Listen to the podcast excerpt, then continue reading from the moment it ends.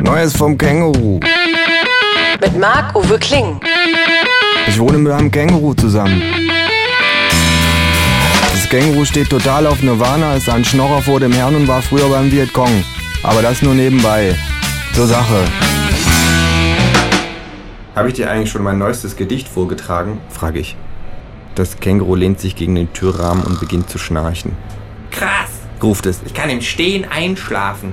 Wenn ich ne Maschine baue, eine riesengroße blaue, mit Gehirn und Pipapo, Touchscreen, WLAN, Gästeklo, die allen hilft und alles weiß, sogar Grammatik und so'n Scheiß.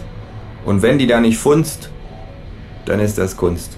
Das Känguru läuft sinnend im Zimmer auf und ab. Mhm, sagt es, zieht eine Brille aus seinem Beutel und nimmt das Ende des Bügels nachdenklich in den Mund. Wenn, wie Marx gesagt hat, die Kunst nicht der Spiegel ist, den man der Welt vorhält, sondern der Hammer, mit dem man sie verändert. Sagt es. Was für eine Art Hammer war das? Ein ziemlich großer, sag ich, Zum Aufblasen. sagt das Känguru. Bunt, sag ich. Und er quietscht.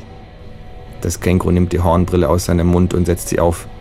Sie hat keine Gläser. Mit solchen Hämmern bräuchte man sehr lange, um das Kanzleramt zu demontieren. Vielleicht, sag ich, aber schon der Versuch wäre große Kunst, Kleinkunst, sagt das Känguru. It's